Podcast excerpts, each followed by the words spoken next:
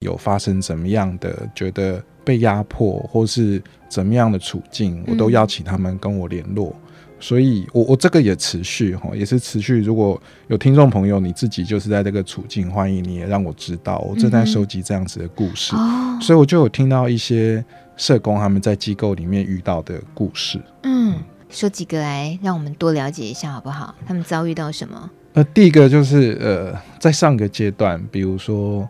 呃，在公投案要成立之前，要先有个联署的期间嘛。嗯，然后其实，在联署的时候，我记得就是就已经一团乱哦。反同的教会团体，他们是很有很绵密的，很早就开始动作，透过教会的力量在收集联署书。嗯，反而是同志团体这边是慢半拍。大家一开始还觉得，咦，不把它当一回事，就是这有那么严重吗？后来苗头不对，大家要收集联署的时候，到最后还在那边催票，就是很辛苦。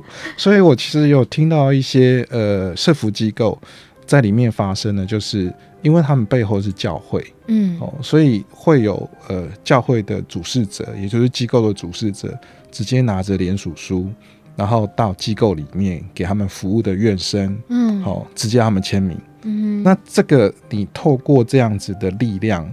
要院生去签名，其实院生其实不是很确定他要签的是什么，而且这种其实有一种上对下，就是我是服务提供者，我在服务你，所以你要我签什么，基本上我都会签，我很难说不，嗯，所以用这种情况去签那个联署书，我觉得其实是很不正义的事情，嗯嗯，所以这个是在呃一些社福机构就有发生的事情，嗯哼，那如果是社工也被迫。得要签呢？你也遇过社工，也就真的得签吗？我有遇过这样的情况，哈，就是我有听到这样的情况，嗯，所以有一些社工就表达说他在过程里面是不认同的，嗯，或是我有，我甚至还有听过说有有有社工跟他的主管跟他督导表达机构不能够这样做，哦，那主管觉得，哎，欸，你在我们这个机构，这是我们机构做事情的方式，嗯，所以有社工就是离职，哇，嗯，这赔这么大。对，就是离职，或是或是呃，我还有社工就调到别的单位，嗯，他就觉得他调到个呃比较不会去接触到这些事情的地方，嗯，所以我觉得当你牵涉到自己的价值，然后跟机构的信仰有冲突的时候，我觉得那个真的是一个很考验我们的的工作价值的一个一个一个时候，嗯嗯，很明显他就是。你你说他就退，那他离职这个事情，其实我没有办法去讲说这样子这样子的冲突有没有什么结果。他显然就是、嗯、我不想打这个仗，可是他的确已经对这个社工的认同的价值有冲突。你觉得怎么样的方式会更好吗？这有沟沟通的可能，或一个一个怎么样可以更好一点的解决办法吗？我我自己看这件事情，我当然觉得说，因为我们目前并没有提供给社工太多的求助管道或是机制，嗯，哦，这求助管道除了心灵层面之外，其实我觉得我们在社工界普遍少了一个，就是这种。违反伦理或违反价值的申诉管道。其实，如果机构这么做的话，我觉得真的需要有一个社工的，不管是专业团体，嗯，或者是社工的联合组织，他一定要出面去制止的，因为这是严重违反专业伦理的。我们应该是跟我们服务对象站在一起。你要服务的是弱势，你要服务的不是你的宗教。我我觉得这是严重违反专业伦理的。嗯，可是我们好像没有一个申诉的机制，我觉得这是第一个。从个人层面来说，那当然，我觉得现在的社会集体的氛围，更是需要去做一些事情的。嗯，就是在这个整个社会集体的氛围，怎么可以容许，可以有人持续的有歧视的言论，嗯，或是不当的处理的方式出现，可这个社会没有人要去制止他。嗯，我觉得这是更恐怖的整个社会的氛围。你说没有人要去制止他这件事，我 我就想到朋友传给我的这几天，呃，婚姻平权的有人在街头发这个公投应该怎么投，请支持婚姻平权，然后就遇到一位妇女朋友，就是大声的斥责，就说你们是上帝的瑕疵品，你们这些败类。那他那个人这样子攻击这个婚姻平权的职工的时候。志工怎么去制止他？志志志工如果制止的话，感觉你就是又就怕恶化。可是这个志志工在录影里面，他的态度是他真的好气，可是他不能恶言相向，他没有办法跟他冲着，他就跟他说：“谢谢你，谢谢你的指教，对我们就是瑕疵品。”他就深深的鞠躬，然后想要跟这位女士画上句点，你就是心酸心痛，但。也知道这不是好的对话方式，可是这个这位女性她的那个指责就已经是最激烈的了。她就是用这样的方式，我们有制止的可能吗？我们真的没有办法，感觉像是没办法。或许应该有个人去让那个女士稍微和缓下来一点，然后再慢慢再去聊。可是当下看起来是，就让那位女士不要再继续伤害，有说出这些伤害的言论吧。只要他愿意停就好了。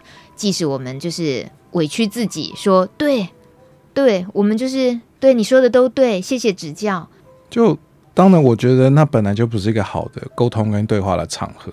好、嗯，包括这次公投，也不是一个好的沟通跟对话的场合。对，因为没有人想要真实的去对话，或者去听对方在说什么，只想要去。影响对方的投票，或是去巩固自己相信的事情。嗯，所以本来不管是我们在街头的那一种场合，或是我们这一次公投的操作，我觉得不是好的一个沟通的对话。嗯，可是如果大家愿意在呃每一次对话过程都愿意多听一点，我意思是说，其实呃我在上个月前一两个月，我们有一次跟东华的同伴社。哦，就是有我有一次在凤林，那时候凤林在办活动，我不知道你有没有听过凤林哦。凤林这个地方，知道啊。凤林它有一个很有名的一个社区活动叫《百鬼夜行记》啊，听过。对，它就是个很大很大的社区活动。嗯哼。然后那社区活动就是很 local，就是就是村子里面地方的人都来参加，然后很多社区的团体在表演摆摊卖炒面什么什么的。嗯哼。那我们就摆了一个摊位，那个摊位就是在宣传呃。婚姻平权的公投这件事情，然后我们就有好多同伴社的大学的的的志工，大家就在那边，然后跟村民聊天，然后宣传这个理念。嗯哼，那你就会看到很有趣的东西，就比如说远远的地方就会有一些阿公，他们注意你这个摊位很久了，他不走过来，他就叫他孙子走过来。好，或是有一些阿姨，或是有一些欧巴桑，他们花了很大的心力才走到你面前，嗯，然后试着跟你讨论你们在做什么，或是你们的议题是什么。嗯，所以我觉得那一天跟。很多很在地的人的对话经验，对我来说还蛮重要的。你才会发现说，原来资讯是那么的不充分，或是原来大家有很多的误解。嗯，所以我就很记得那一天有两个，应该我可以叫阿姨，应该不为过。嗯、就是他一直在指责跟抨击，因为他一开始其实本来很友善，可他后来就不小心就慢慢的开始在质问我们说，现在台湾。都已经少子化了，如果你还让同志可以结婚的话，嗯，这样台湾以后就没有小孩了。嗯哼，哦，就是他会提出很多这种他很相信的，我不知道他从哪里来讯，可是他们就相信说，只要我赞成同婚的话，未来台湾就就会更惨，没有下一代。嗯嗯，所以你就要试着去跟阿姨讲话的过程，我觉得我是有一些学习的，因为一开始可能有一些人会很生气。就会觉得你怎么会可以完全的，就是我我觉得我们好像很容易一开始会被气到，你就会觉得对方嗯很反智，然后什么都不懂，怎么可以说出这样的言论？嗯，可是其实他后面其实是有一些关怀，他其实是对于下一代，对于他的小孩，或对于台湾未来，他是有一些关怀，很深的忧虑。对，有些时候如果我们可以顺着他，嗯，就是他担心的是什么，台湾怎么样可以变好。不要急着去反驳他，跟他对冲。嗯，其实你才可以慢慢的聊天。嗯，而且我觉得有非常多长辈或阿姨或姐姐 这些人，嗯，其实他们是很愿意跟你对话的。嗯，可是有些时候，反而是我们也没有在听他说什么。所以那一次，其实我觉得还聊蛮久的。嗯，虽然最后我不确定他们有没有真的听懂，可是我我我至少觉得，诶、欸，好像有一个对话可以可以。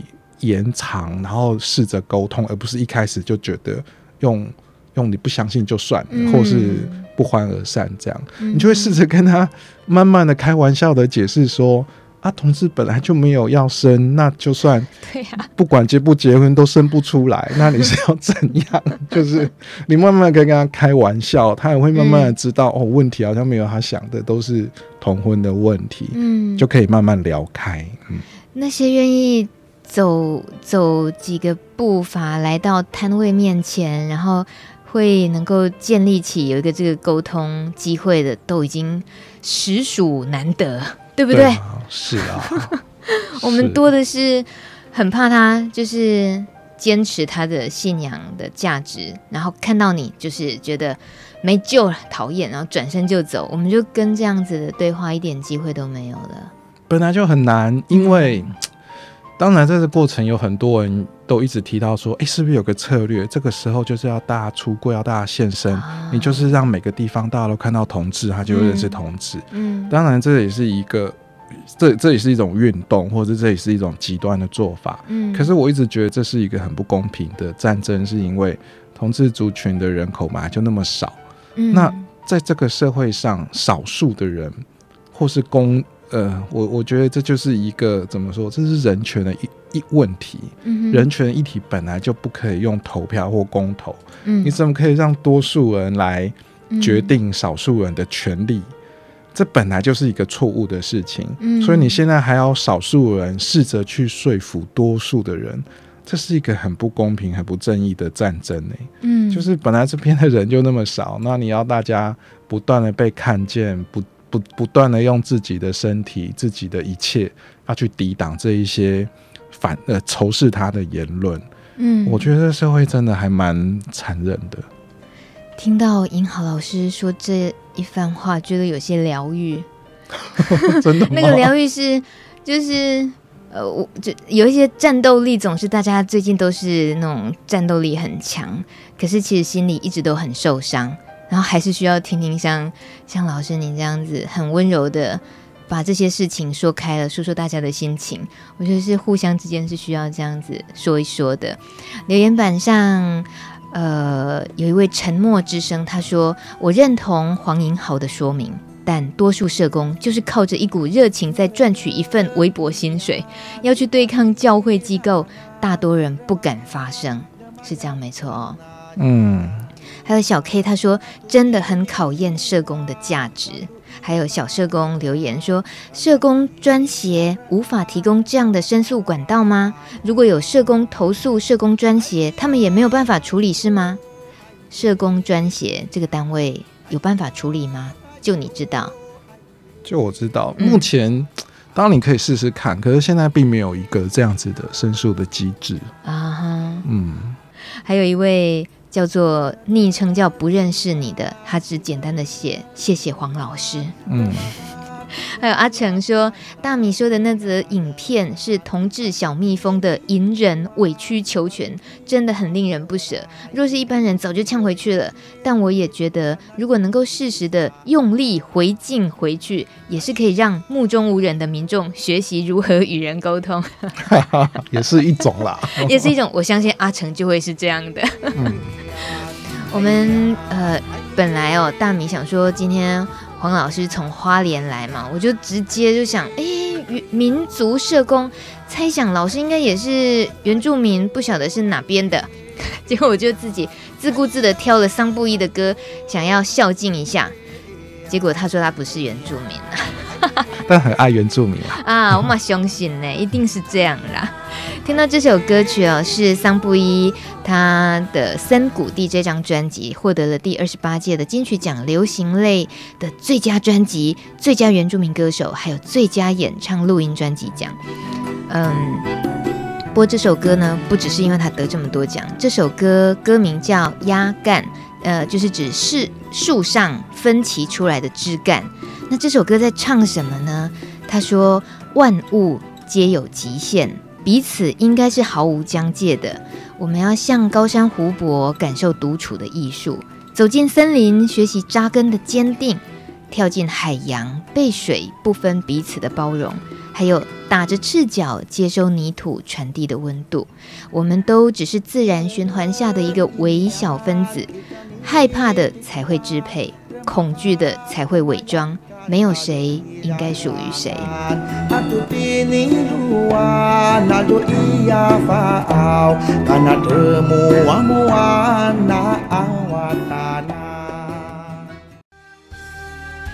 经九点三十六分，你正在收听的是 Plus Radio 帕斯提电台，礼拜二晚上九点到十点的路德之音 Live 直播，我是大米。今天邀请的是花莲东华大学民族社工助理教授黄英豪老师，跟我们谈一谈在社工的理念跟教会的势力有一些冲突的时候该怎么办。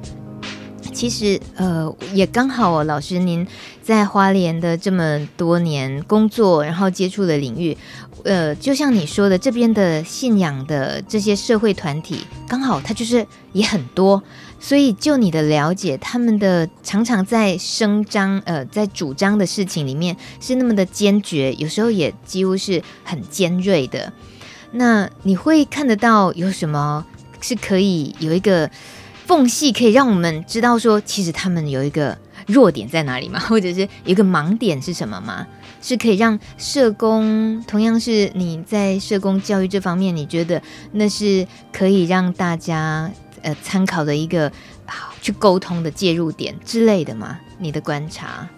嗯，我觉得很多哎、欸。哦，太好了，果然是老师。没有比，比如说第一个就是说。家庭，嗯，什么是家庭？嗯，什么是家？我觉得这个每个人可以有每一个人自己一个家的定义。嗯，而且，如果你从我们社会工作或社会学的角度来说，社家本来就是社会的产物，嗯，它就是随着历史演进，家有不同的定义。我们现在的家庭的定义绝对不是一百年前、两百年前，而且家不应该是有分类的。可是现在，嗯。有人要把它定义成一种很生物性的，只有一男一女建立的，有生养小孩的，有生育能力的，那才叫做家。嗯、我觉得我我真的会觉得很恐怖的是说，我们社会好不容易社会的演进或社会的进步，在台湾那么多人的努力，那么多年，慢慢的有有有办法走到今天这一条路，感觉就要退后五十年，退后一百年。嗯，哦，就怎么可以有人把家的定义那么的窄化？那这种窄化的对家的定义和宣示性，其实不是只有压迫到机构里面的社工。嗯，其实我们的服务对象，尤其我我们社工做的工作，我们服务非常多的家庭。嗯，你早就知道说，现当下当今这个社会的家本来就是很多元的，有非常多单亲家庭，有非常多很多元的家庭。那在家里面，本来最重要就不是。呃，爸爸谁是一个爸爸一个妈妈的这种角色，嗯、最重要的是实际的关系、实际的爱、实际的人跟人的互动，怎么样在家里面好好的成长。嗯、所以，而且你如果真的要从一些数据上面的话，你也可以发现说，很多人他想象的所谓的核心家庭，嗯、在现在最近的几次台湾的统计里面，这种。传统大家以为的核心家庭，以及在我们所有的家庭里面，大概只有三分之一是所谓的核心家庭。Oh. 可是我们错以为每一个人的家都是幸福美满的，一个爸爸，一个妈妈，然后三代同堂的那种家庭。Mm. 其实现在已经有非常多的家庭是用更多元的样貌在存在着。嗯，我觉得这个是呃，只是我们好像大家不肯去。见到，嗯，其实现在的我们身边，我们每个人开始去看你身边的人是怎么的活着，本来样貌就很多元。对，嗯，呃，像这些社服单位社工们，他们照顾的这些群体里面，其实都还包括哪些面向呢？很多啊，就是说，比如说隔代教养的家庭，嗯，单亲的家庭，嗯，跨国的家庭。甚至没有血缘的家庭，这些都很重要。所以其实家庭本来就不是用身份组成，嗯、家庭应该是用呃情感跟彼此照顾。谁、嗯、可以彼此照顾，谁拥有那个情感的基础就是家。而且我我觉得这尤其是我们做社工很相信的，因为你看过太多所谓的该负责任的，嗯、的爸爸妈妈，然后他并没有负起责任，或是。家暴，现在家暴的家庭，嗯哼，就是就是我我我我觉得现在的反同论述里面是非常破碎的，然后只截取了一些很似是而非的信仰，嗯、对家庭的拥护，可他没有去看现在家庭的全貌，嗯。因为家庭是一个历程。没有任何哪一个家庭，你因为是一夫一妻的结合就是幸福美满的。因为真正要幸福美满，绝对不是只靠身份跟靠血缘。对，真正要幸福美满，真的在这中间，我觉得我们每个人都有太多需要学习的事情。所以家在家里面怎么样爱跟被爱，我觉得这是一辈子的事。嗯，但是你不能够，你不能够就否定别人不能够成家，而且你是用非常排他性的当性或性起。性取向，甚至现在大家的言论，连性行为都可以当成是一个呃排斥别人的工具的时候，当性或性倾向变成一个可以排除异己的工具的时候，那我觉得就牵涉到人权。嗯嗯，这就是这就是里面我们大家应该要站出来，觉得这是不对的。嗯哼，嗯，有没有也你亲眼见到把同志啊、艾滋啊污名在一起，这样子在这些。呃，信仰坚定的机构里面，我倒没有接触那么多。可是我觉得从现在的言论，嗯、我觉得现在的言论，当然你在网络上可以找到非常多的证据。那我觉得它影响最大的是，我觉得这一次公投的设计，真的，我觉得政府要打屁股。我觉得旗帜该打屁股。是，就是这次公投的设计，其实如果现在我们有一个有魄力的政府，嗯，甚至领导人、总统，他应该就要站出来，觉得说。我们现在先停止，因为你你可以发现现在的资讯不对等，没有办法好好对话，只会造成社会的撕裂跟纷乱。现在的现象就是这样。对，所以其实现在的资讯其实是呃没有办法没有办法让你辨识的。所以我反而觉得刚刚大米问的那个问题，我觉得影响最大的其实是我们有认识非常多长辈，或者是有一些他对于资讯的判断跟辨别能力。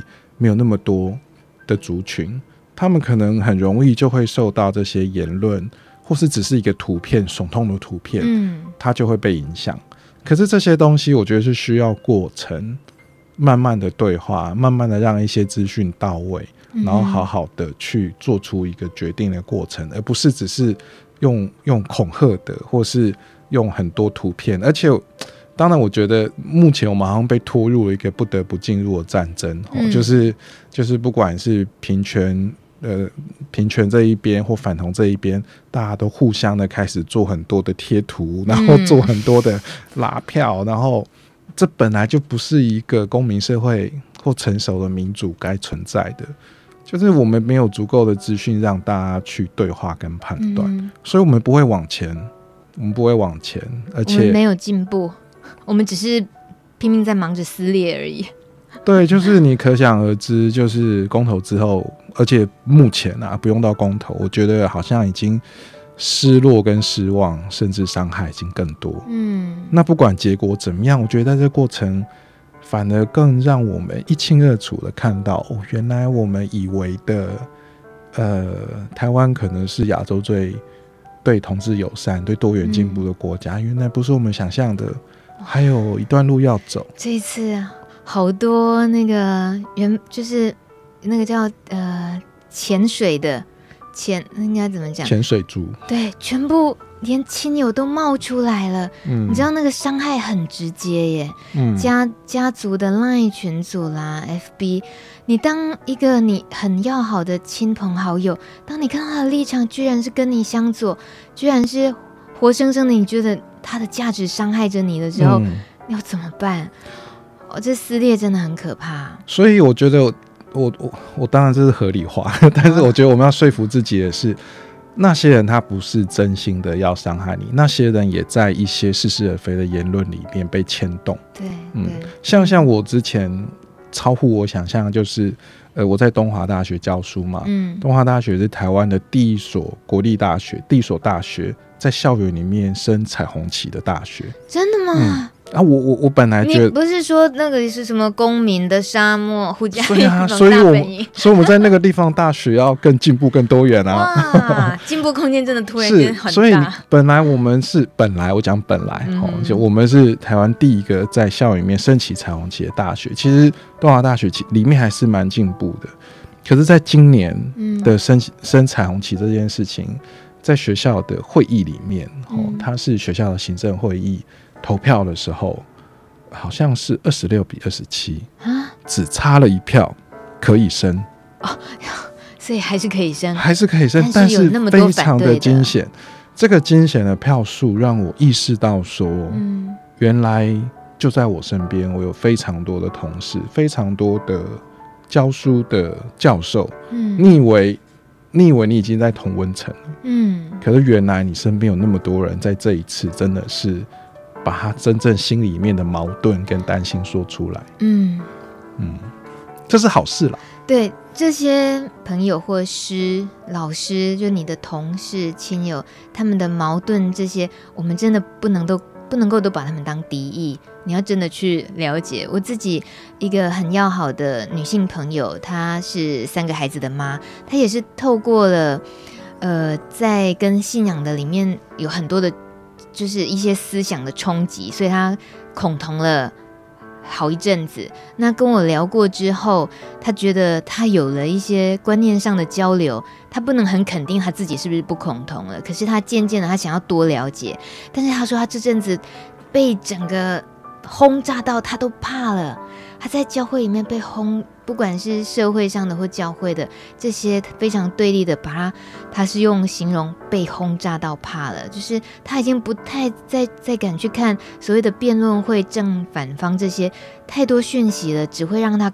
心情更沉重而已，更没有办法去想清楚，所以他已经不想再多看多听，而他在心里面明明就有很简单、很简单，他就只想多了解同志一点，他想多了解一点关于在学校做性平教育这件事情到底是什么。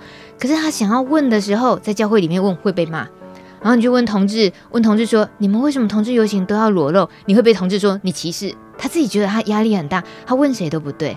就是在这个时候，他呃，终于愿意告诉我他有这样子的挣扎的时候，我我我真的会相信说，我们不能那么敌对的去看任何跟我们意见不一样的人，是不应该的。就像你刚刚说，二十六票比二十七票，那些老师好像有机会的话，也是只能够试着去了解那是发生什么事，对不对？老师，你刚刚在提到关于这个公投，是不是大家讯资讯都还不够？充足还不够，环境不够成熟，不能做这样的公投。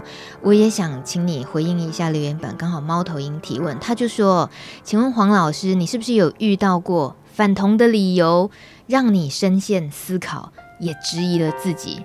有过那种时候吗？比如说台湾的环境还不成熟啊，你如果通过了同志婚姻，同志还是会受到歧视这一类的话等等。”猫头鹰，你问题非常的好，我们听听看黄老师怎么说。就是我，我觉得我听反同的理由，我有听两个层面哦。一个就是字面上的意思，其实大家如果仔细去看公投票，真的是好难读懂。我读了好几次，我就想，为什么大家都要反过来说？因为你都搞不清楚在说什么。可以，真的，我我觉得我有两个层面，一个就是很多反对同志的理由，字面上的意思，我全部都不同意。我都觉得目前他们提出来的所有的，比如说尊重传呃什么什么传统价婚姻的价值，然后台湾生育率少子化的问题，嗯、或是社会进不进步、成不成熟这些，我都可以找到可以回应的点。嗯、我都觉得我我完全都觉得那些言论都是歧视的言论。嗯，我们应该要有人站出来喝止，而且社会不能够再继续有这种呃非常嗯、呃、怎么说？我我我真的还蛮蛮惊讶，原来我们的社会教育不足，而且那个我觉得我们站在社工立场本来就非常的支持，呃，情感教育、性别教育，甚至同志教育要及早。嗯，所以现在的小孩那一代，现在年轻人那一代，是因为性别平等法之后开始有这些教育，所以他们如果让他们全部来投票的话，我们一定会赢。可是就是我们的性别教育。太慢了，就只有现在这一代，我们的上一代那些铁票都没有都没有受过这些教育，这 真的是很不公平。所以我刚刚说第一个层面就是这些反同言论，如果直接是针对这些言论的话，我全部都不同意，而且我全部都不会说服我。如果回答他的问题的话，可是呢，我从非常多反同言论里面有读到一些。有同理到一些他们的心情，嗯哼，我觉得有一些东西就会让我想更多，我就会慢慢的去同理到，听到一些弦外之音，原来有一群人在台湾，有一群人是那么的害怕改变。啊，或是有那么一群人，他真的很害怕他自己的下一代，他的小孩就是同志，嗯嗯，就是那个他的恐惧被引发出来，万一我的小孩是同志怎么办？那他就会错误的接受错误的资讯跟错误的连接，以为说我只要。有同志婚姻就会造成越来越多的变同志。我只要反对这件事情的话，就不会有同性恋了。嗯。所以我觉得是一种集体的恐同被诱发出来。那我觉得这是一个很可恶的手段。所以很多投票就是赞成反同言论的人，他其实没有清楚的去看到那几个那几个公投案的内容是什么，他就因为自己的恐惧被引发出来，就去投票。嗯，所以我觉得这是为什么我说没有办法好好对话的原因。嗯哼，你即使说着他们这些状况，你还是可以很斯文有礼的，一直都一直都是这样吗？等下我我要说一下，这个也是 怎么说？就是我我在花莲遇到的情况哦，就是我我有试着讨论，跟几个朋友讨论过，不管是不管也是在同运，或是在像一一些。一些跟这次评选有关的运动的人，在讨论的时候，就会觉得说，我有非常多朋友，或是我在社区里面办活动，我会有机会遇到一些他就是教会的人，或者他很清楚，嗯，他就是反同的人，嗯，就在我身边。可是我如果一开始我就很鲜明的跟他们是在对立的的场合、对立的的位置去跟他们敌对的话，我没有任何的空间去。影响任何一个人或开展对话，嗯，他们也很快的会把我当成是我讲什么都是反对他们，嗯，他们也不会听我讲任何的话，嗯，所以我觉得我我因为我们做社工的，因为我讲这样也不对，就是我们本来就是做社区工作的，嗯，所以我觉得本来每一个人就有很多面貌，每一个人就有好多面是多元的。如果我们在这一次呃平权公投的议题，嗯，我们是不同面的，搞不好我们有其他面是。一致的，可以连接的，嗯，或是我们在对于性，甚至对性倾向，甚至我们的身份是不一样的。可是我们搞不好在其他的地方，我们对环保，我们对于我们很爱花莲这个地方，嗯，或我们对其他地方，我们一定有，因为本来这个世界就不会是一个单一的价值，嗯，所以我们怎么样去找到不同的连接？我觉得这是很重要。可是这样这样想，当然也是会很乌龟啦。就是我常常也是会气都气死了。可是有些时候，我就会觉得说，我在我的呃社工的这个网络，甚至我进社区跟民众接触，甚至我在学校教书，我基本上都还是开放的。我不会很快的，就是要去跟人家说你不对，只有我对。我很愿意跟你说，我想听你说什么。我也希望你可以跟我对话。嗯，我觉得，或者是用更多的。面貌去跟大家发生关系，我觉得才有办法真正的去做到改变跟对话。我很希望更多人是这样，因为啊，我都有听很多人跟我提说，为什么现在很多迹象显示，好像这次反同公投的会会投票率会高一点。哦，就有人分析，我觉得这都是不科学的分析啦。但是很多人都会恐吓我，他们就会说。因为你们同事团体都是打空战啊，可是教会团体都打陆战啊，嗯，他们就是一个一个拉一个，然后人在人际关系里面，然后去顾票顾得很好。嗯，可是我们整天就是只会上网，然后在脸书发讯息，然后很生气，然后都是自己同温层。所以我真的觉得，如果我们每一个人真的可以发展一些在自己生活脉络里面跟其他人更多的连接，而不是说。你的生活，因为我觉得每个人生活都是多元的。你的生活圈里面不会只有同志朋友，你真的要真心的去跟不是同文层的人做朋友，你也愿意认识他们的生活。嗯，我觉得就会有不同的战斗位置去互相影响，也会让他认识你其他的面貌。今天能够从老师这么 社工领域资深的社工领域的角度，最后如果给社工当自己面对着。呃，自己工作的价值被这样子，我就有点，我们呃社工的工作就是在服务人的这件事情，可是却看到活生生看到人在伤害着人，那个应该对自己工作呃这件事情的意义，恐怕也都会有动摇到。就是那我还这么辛苦干嘛？人自己都互相这么的去伤害彼此。当然，这是我太悲观了，所以老师可以最后大概一点点时间跟我们讲，社工还能够怎么自救的。呃，讲自救部分之前，我我也是要提一下，我今天很想跟大家说，就是很多社工机构，因为它后面是教会掌控，嗯、我觉得这在台湾是一个很重要议题，也该要被讨论。嗯、那我也听到有很多捐款人打电话去机构，直接问说，你是挺同还是反同？如果你挺同的话，啊、我就不捐款给你。嗯我觉得这个真的应该要被谴责，哦，就是开始用这种教会的力量在影响社福机构，这是我第一个要说的，这是这本不应该存在。嗯，我们在一起想办法怎么对付他们，还在想办法好，一起想办法。对，然后第二个就是真的在这个很多机构里面的社工，嗯，自己的处境真的也受到了。如果你的信仰跟你的价值跟机构跟教会不同的时候，你怎么办？嗯，哦，那那当然，我们的服务对象，我相信很多人在这是。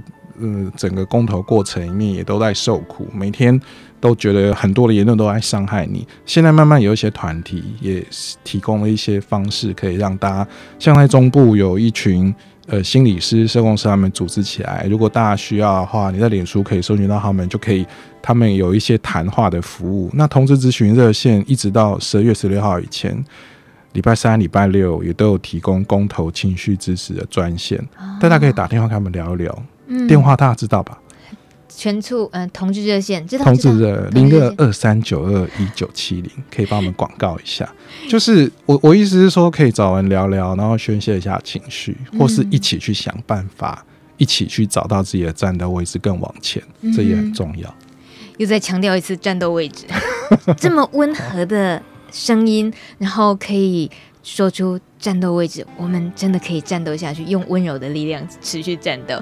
谢谢黄老师今天来，其实希望有机会还是那个黄老师，虽然花莲有点远，有空常来坐坐嘛啊。好好，谢谢大家的陪伴，好，谢谢大家，谢谢老师，晚安，下礼拜见，拜